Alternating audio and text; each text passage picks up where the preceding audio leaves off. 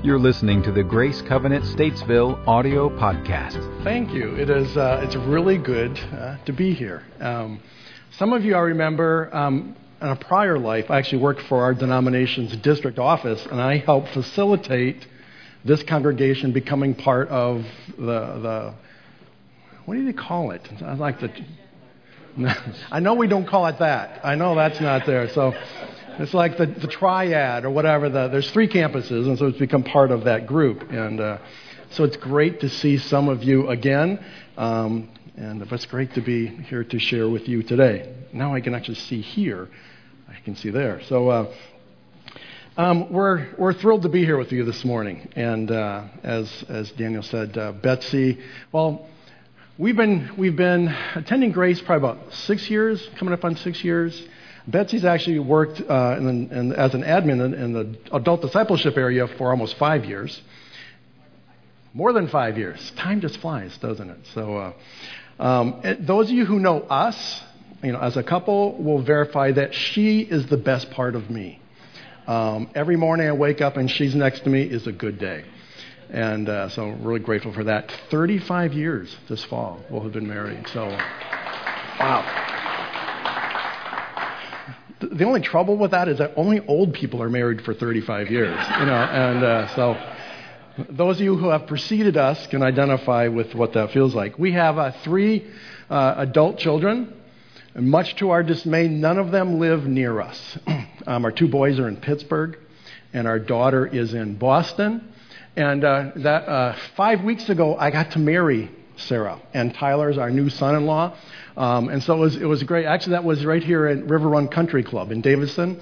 Uh, so I not only got to escort her down the aisle or the, the grass lawn there, it was an outside wedding, um, but then I got to turn around and then actually perform the ceremony and marry them. And so that was a great day. Um, so you see our family there. And in case you're confused, I'm the second guy from the left, you know, as to. Uh, because I realize I'm so young looking. I just want to make sure that you weren't mixing me up with my sons. But uh, that's just sad, isn't it? Looking for laughs that way at their expense. Well, as Daniel mentioned, today is the second day in a two part series dealing with the power of the tongue. Our words matter, and they have significant effects. Last week, uh, Pastor Paul talked about just some of what that looks like, the power of the tongue, and some um, of the implications of that. And today we're going to take a little closer look, excuse me, a little closer look at the source of that power. Um, and so if you have your whatever form of scripture you might have, whether it's a written form in a Bible or if it's a phone, tablet, tech, or uh, I don't think you'd have your laptop here, but if you did, uh, you can turn there. And if you don't have any of those, um, you probably know we'll project it on the screen. And so if uh, we're looking at Matthew chapter 12, and we're going to start with verse 33, and we're going to read through verse 37. So make a tree good, and its fruit will be good. Or make a tree bad, and its fruit will be bad. For a tree is recognized by its fruit. You brood of vipers, how can you who are evil say anything good? For out of the overflow of the heart, the mouth speaks. The good man brings good things out of the good stored up in him, and the evil man brings evil things out of the evil stored up in him. But I tell you that men will have to give account on the day of judgment for every careless word they have spoken. For by your words you will be acquitted, and by your words you will be condemned. Let's pray. Heavenly Father, thank you for your word, and thank you for uh, the, the bit of time that we have this morning to explore a little more deeply. Um, especially, Father, as uh, we just explore this very important topic, Lord, of just the value and the power um, and even the source of that power of the words we speak. So, Lord, I ask that uh, I would uh, share the things that need to be shared, and Father, that everyone, people would hear what they need to hear, that your Holy Spirit would be very present in this room uh, the next bit of time that we're together. And it's in Jesus' name I pray this. Amen.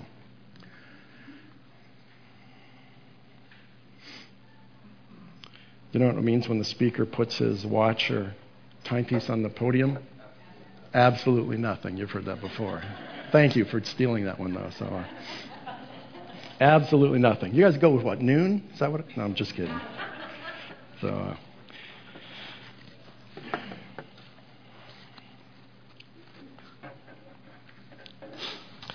when I was in uh, grad school, I was out for a walk with our oldest. Uh, Samuel probably was about a year, maybe 14 months, something like that. And uh, it was one of these uh, um, umbrella strollers. So it wasn't like the big case. It was just one that was, he's sitting in a chair, so to speak. We're out for a walk. And uh, we lived right across from campus. We're out walking around campus. And um, we came up to one of my co students, or uh, what, what, do you call it? One of my fellow students, Dennis. And uh, he was there waiting for a ride to pick him up. And so we stopped to chat. And we're just talking, you know, classes and that kind of stuff. And we got to the topic of our kids. And uh, so we're you know talking about our kids, and Samuel was our only one at the time. I don't know even if we were expecting Sarah at that point in time. So, but anyways, we're talking. I made this comment. I said, "Isn't it just amazing to watch them grow? I mean, sometimes you can just see the development in their life." And at that very moment, to my horror, I remembered that Dennis is blind. And it wasn't like that was news to me. We've been in class for months. And if there was ever any doubt, he was still holding the red cane, you know, as we're talking. So I just was horrified, and I couldn't have been more embarrassed to be talking about seeing our kids grow up. And, and he was incredibly gracious. And I said, Well, I can't see my kids grow up, but. And he went on and just, we moved on to other topics. And, but I was just mortified. Have you ever said something that just embarrassed you to no end? And you just, if you could, like, now I won't ask for a show of hands, but how many of you have ever asked this question of someone? So, when's the baby due? Only to discover that they were not expecting. And then you try and backpedal, and there's no way to backpedal from that one. You're, you're toast. Um, or sometimes our words are a little bit more directive. Um, you're not going to wear that shirt, are you?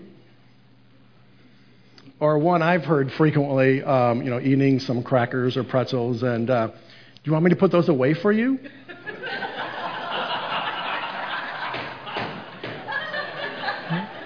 You, you know, a lot of you men know what I'm talking about. They're not, they're, quest, they're statements posed as questions.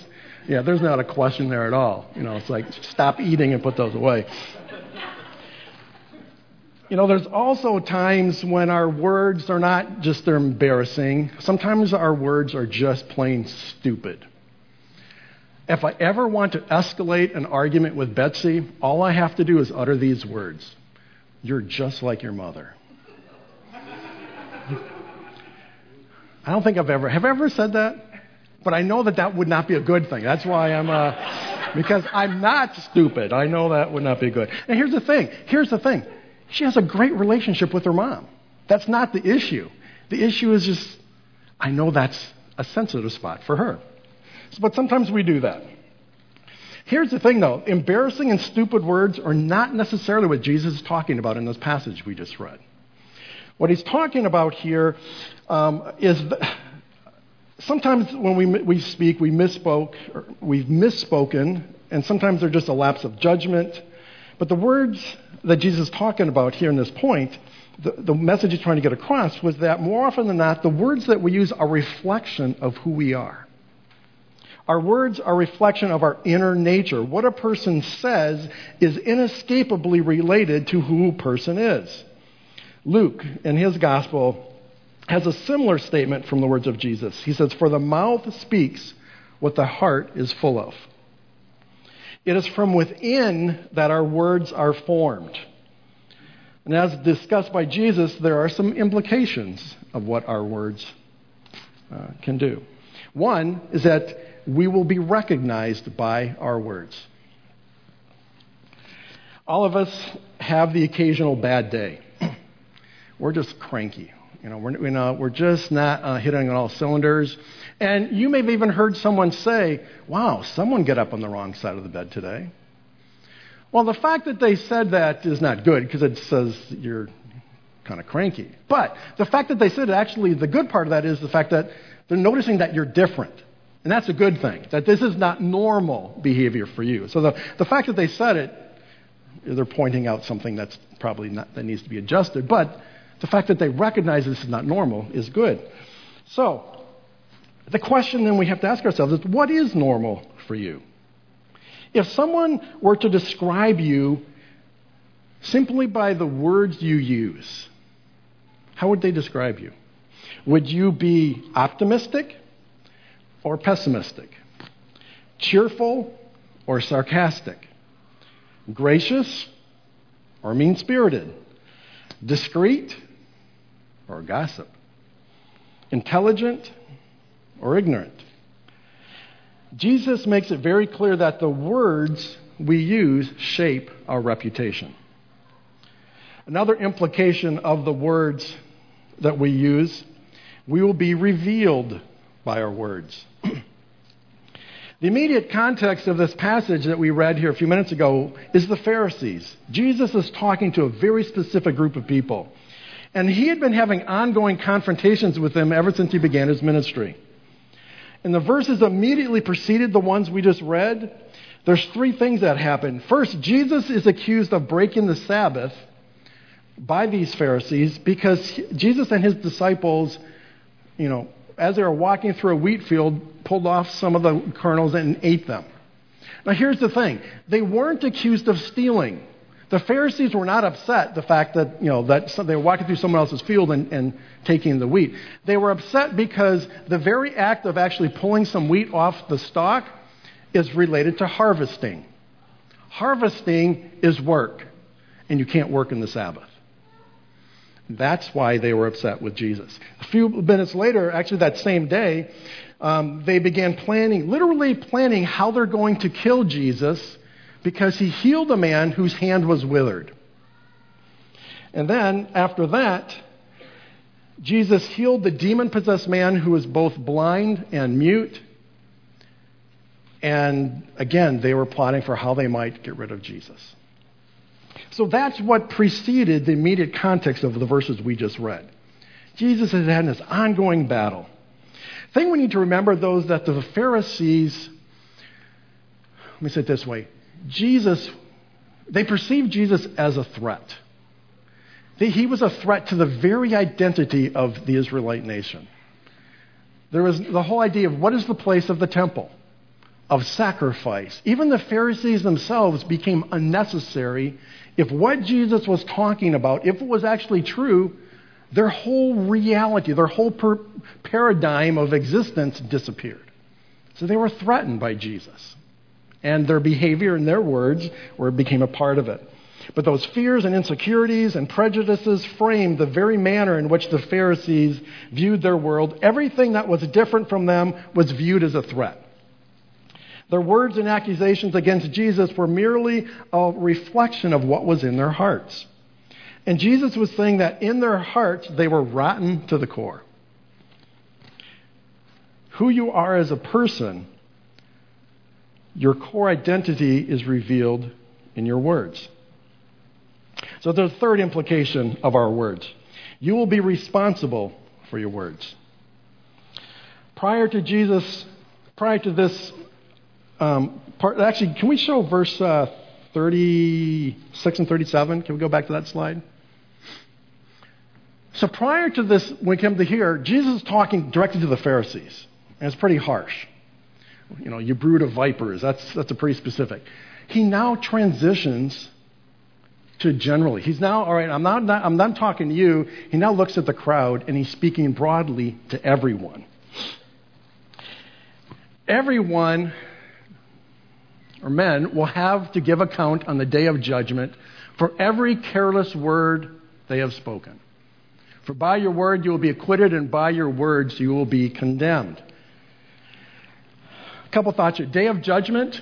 Um, interestingly enough, Matthew is the only of the four gospel writers that uses that term, and he uses it four times. Day of judgment also is kind of this apocalyptic day of judgment. In other words, it's like the end of time type of judgment. He's not saying that when you die you will be judged. the end of time or the day of judgment is actually a cosmological type of judgment, if that makes sense. Now, at that time, individuals will be judged, but he's not, he's talking about a specific time period in history. Secondly, um, within this, um, every careless word um, is, is what's there. Um, and some translations use empty, every empty word, you'll be judged by those. does that cause you as much trouble as it does me? I mean, how many times have I inadvertently said something that offended somebody? Or without even knowing it, I said something that hurt someone's feelings. And now Jesus is telling us that we're going to be judged by those words. And that seems to me to be a bit extreme, doesn't it? Perhaps it is. But Jesus was known to say extreme things in order to drive home his point, wasn't he? Consider these other times Jesus spoke. Anyone who murders will be subject to judgment. But I tell you that anyone who is angry with a brother or sister will be subject to judgment. You shall not commit adultery. But I tell you that anyone who looks at a woman lustfully has already committed adultery with her in his heart. Or if your right eye causes you to stumble, gouge it out and throw it away. And if your right hand causes you to stumble, cut it off and throw it away.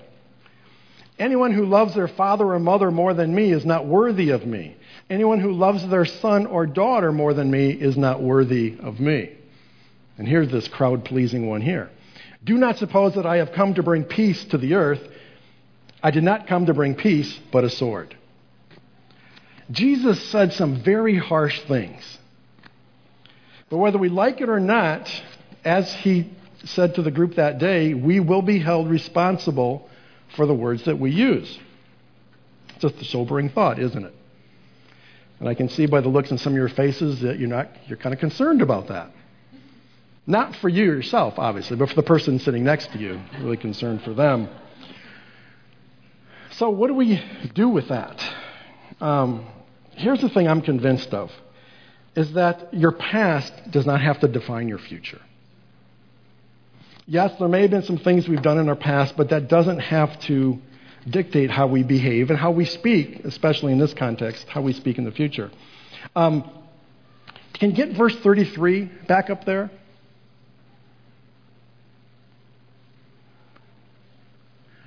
Make a tree good. What does that mean? That one, I, I got. I, how do you make a tree good? Because that's actually the key to what he's saying here. Because if a tree's good, the fruit will be good. So making a tree good or making a tree bad is pivotal to us understanding this context. I don't know. you know, so there, there's that, to me. I, that's I'm not. Uh, what's uh, someone who deals with trees and? Thank you. Ar, was it arbor? Arborist. I'm not an arborist, and I uh, I did not consult an arborist uh, here this morning, but I do think that we have a little insight into this in verse 35. Can you go down to the next uh, passage here? The good man brings good things out of the good stored up in him. Um, stored up. Uh, in other another part of Matthew, that same word is used, and the word treasury is there.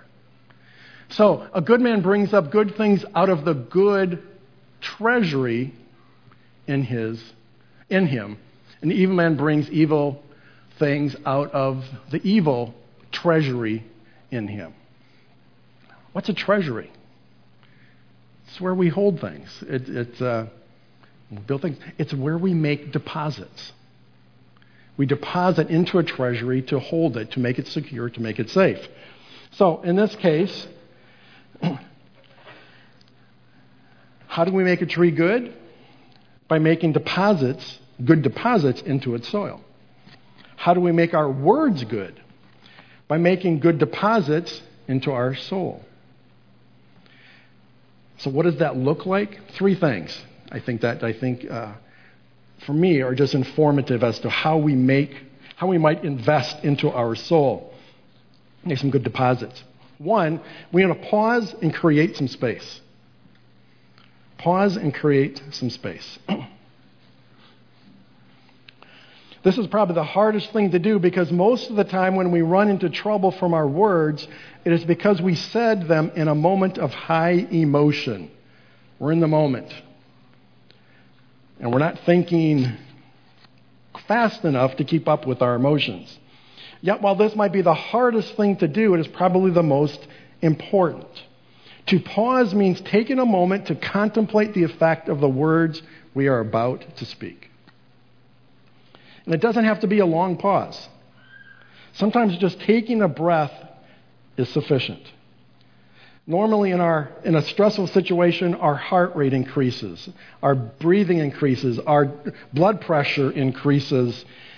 A deep breath allows us to re regulate our breathing and to kind of get back in control of, of our emotions at the time. Have you ever uh, watched, uh, I don't know if any of you play basketball, if you've watched the basketball game, but someone who's shooting free throws, have you ever watched that? They have this, every player has a very specific regimen they go through and they repeat the same regimen every single time. But usually there's a few dribbles. They get their feet lined up. There's a few dribbles just to get their hands used to the ball. They pause, and what do they do? And then they'll shoot it. Every time. Um, everything I've ever read about hunting, whether, you know, like a, for long distance with a rifle or a sniper, everyone accounts for prior to taking, pulling the trigger there's a deep breath. And after the air is out, is when you actually pull on the trigger. Taking that breath just calms our heart rate. It allows us to just get back on top or get back in control of our emotions. It, it keeps us from letting our emotions control us. And so sometimes, in the heat of a moment, and we're tempted to say something back, just that simple, beforehand gives us that moment that we probably need. And that allows us then to do number, engage number two, the second idea about making a good deposit. so while pausing and creating some space, we are able to ponder and engage the brain. James 1:19 says, "My dear brothers and sisters, take note of this. Everyone should be quick to listen, slow to speak, and slow to become angry." During this momentary pause, we're trying to get a read on the moments of the situation. Um, I like to ask myself three questions in these moments, and th- this isn't in your outline, um, but there's three very short questions. The first one is Is it me? What generally sets you off? Is it a person at work? Um, you know, is it what is it about them that bothers you? Is it uh, a particular behavior of your spouse, of your child, a parent? Why do they bother you to the degree that they do? I've noticed that when I become mad at someone, it is often because they have exposed something within me a right that I think they have violated. Um, I'll use my oldest son as another example. Shortly after he was born, I think we were out in, in California. I was again, we are in grad school. He's probably five months, six months. Is actually is a little earlier. But living in Southern California, I mean, every now and then you've got to go to the beach. That's just it's just there, so you got to do that. And so, but it, what's what's so we actually were we're actually going to go spend a day at the beach. But for the few weeks prior to that, I had just been cranky, um, irritable, short with Betsy, and it just, you know, it was nothing specific, nothing I could really, you know, there wasn't any specific incident I could point to. Finally, Betsy says, What is wrong with you? Um, and I said, I don't know, and I probably walked away, but I was loading the car um, to get ready to go to the beach. And as I was packing the car, I realized what it was. I was packing six bags in a stroller.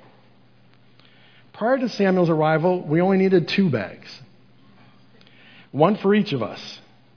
And we were leaving later than we usually did because we had to wait for Samuel to wake up from his morning nap. I realized I had become resentful of the interruption of our normal lives by the arrival of our infant son. No longer could we pick up and go somewhere in the spur of the moment. Everything we did now revolved around this baby. When it ate, when it slept, we no longer can control our lives, but our lives were now controlled by this baby. Now, before you get all judgmental on me, Uh, I can literally feel the judgment from some of you. Um, I'm not proud of this. This is not a thing. But I recognize that there was something going on inside of me. The emotions I was feeling was something that was happening to me. Once I, once I actually realized why I was feeling that way, I felt really stupid, you know, and embarrassed. And I never had any problems with it again. I mean, I loved my son. No one had had prepared me, though, for the. Everyone said, oh, your life will be different. And I got that. But no one had actually prepared me for what this actually meant and will look like. And once I realized that this was now my new normal, I was fine. It was okay. And um, it's, you know, it, it's never been an, it was never an issue again. But I realized that sometimes that when, when I'm feeling emotional about something, I'm sad and angry, my first question I always ask is, is there something in me that's being exposed? Some, some nerve or something that's happening inside me that I need to address and deal with. So, that's the first question I ask. The second question I ask in this is it them? Sometimes their behavior is due to an issue that they're dealing with. Um, I have a hard time with arrogant people. I can get along with most anybody, but I have a hard time dealing with people who are arrogant, people who think they know everything. You know, and they're just, and I'm not talking about someone who's really intelligent, but I'm just somebody who is just arrogant.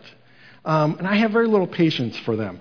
One of the things I do is try to get to know them a little better and find out what, what's going on in their life. More often than not, there's something in their past that they're compensating for that actually caused them to behave the way they do. Now, that doesn't excuse their behavior, but it takes the edge off of me. I'm a little bit more compassionate. I'm a little bit more understanding, and I give, there's that little bit more room that I'm it doesn't affect me as much. Yeah, you're pain. I'd rather not deal with you, but I don't lose any sleep. I don't, I don't waste any more emotional energy over them. So is it me? Is it them? the third question I ask is is it the situation? Context is everything.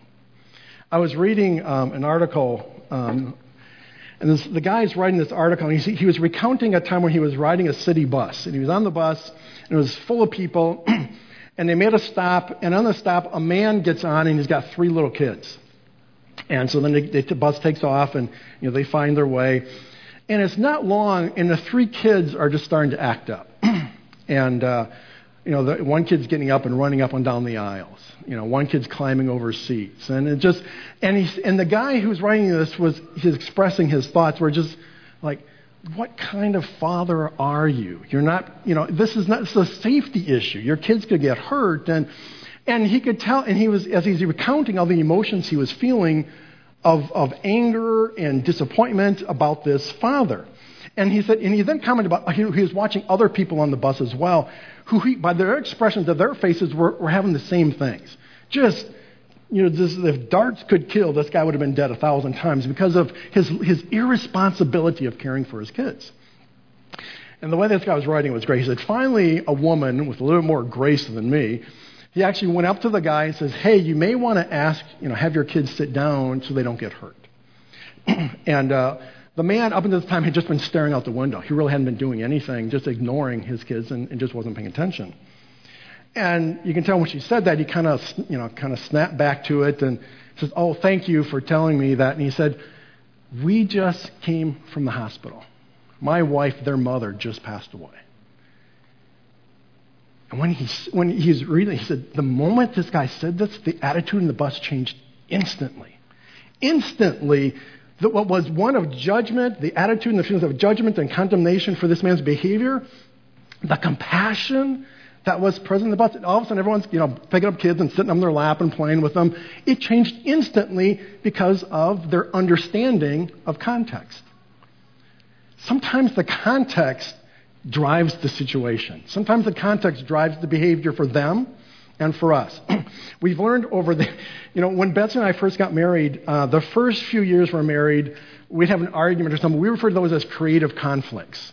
Because you learned something about the other person that allowed you then to adjust your behavior. Okay, well, that bothers me. I'm not going to do that anymore. At this point in time, we just fight. You know? because you know it bothers her. I just don't care, you know. And uh, or she does, you know. So it's just anyway, we, we spar is kind of the way we, uh, we say that. Um, but there's one there's only one time in our marriage, um, or not one time, there's one circumstance in our marriage that will cause conflict for us, usually more than anything else. It's when something hits both of us at the same time. Usually, if she's had a bad day, I usually have this, the capacity to give her a little extra grace. You know, and so if she were to do something that's probably a little off, I, you know, she just had a bad day, and so we're able to get through that. And she does the same thing for me. So she, it, we're very good that way together.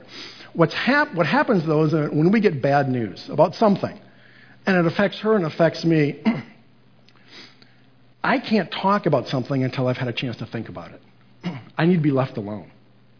She can't think about it unless she's talking about it. So she needs to talk about it to work through the issues. So in that situation, we both need different things, opposite things, actually.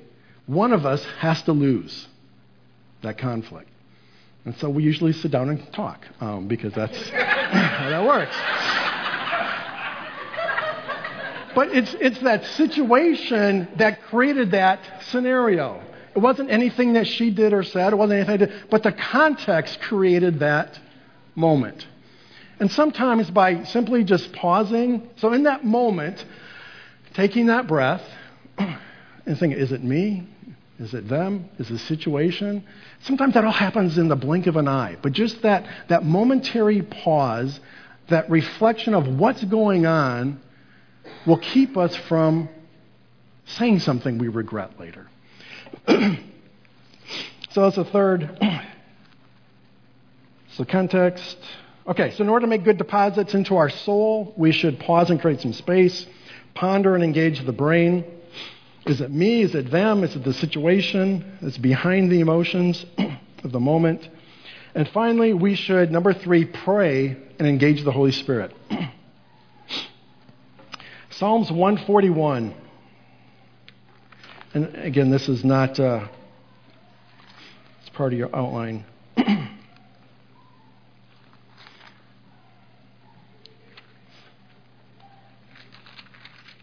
me read it. It's a short psalm. O Lord, I call you, I call to you. Come quickly to me. Hear my voice when I call to you. May my prayer be set before you like incense May the lifting up of my hands be like the evening sacrifice. Set a guard over my mouth, O Lord. Keep watch over the door of my lips. Let not my heart be drawn to what is evil, to take part in wicked deeds with men who are evildoers. Let me not eat of their delicacies. Let a righteous man strike me, it is a kindness. Let him rebuke me, it is oil on my head. My head will not refuse it. Yet my prayer is ever against the deeds of evildoers. Their rulers will be thrown down from the cliffs, and the wicked will learn that my words were well spoken. They will say, as one plows and breaks up the earth, so our bones have been scattered at the mouth of the grave. But my eyes are fixed on you, O sovereign Lord. In you I take refuge. Do not give me over to death. Keep me from the snares they have laid for me, from the traps set by evildoers. Let the wicked fall into their own nets while I pass by in safety. Excuse me. David was a man who had it all. Politically, I mean, he was the king. He had all the power that he could ever want. It all belonged to him. He was a man's man, a leader. Wealth and power he had it all. Spiritually, he was known as a man after God's heart. And yet, when I read this psalm, I get the sense that David was scared spitless about his capacity to fail. His prayer was not only that God would protect him from others, but that God would also protect him from himself. Set a guard over my mouth, O Lord. Keep watch over the door of my lips. I think many of us can identify with David in this regard. Sometimes we are our own worst enemy when it comes to the words that come out of our mouth.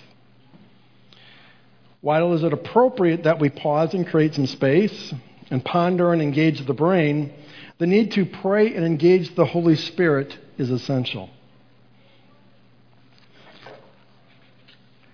So, my suggestion is that when we do pray and engage the Holy Spirit, we do so in three areas. Why is it all sermons are in groups of three? Like three points, three things. But in this case, there are three. Ask for God's forgiveness for those instances in the past where you know you have crossed the line with your words. And a dangerous or risky, if nothing comes to mind right away, ask the Holy Spirit to, bring them to your attention if they need to be. That's always a dangerous prayer because He will. Um, secondly, is there anyone in your past you have hurt with your words? Ask the Holy Spirit for the courage and strength to ask them for forgiveness. So ask the Lord for forgiveness for things in your past. Ask for courage and strength to ask for others for forgiveness if needed. And thirdly, forgive yourself and move on. Don't let past failures define your future.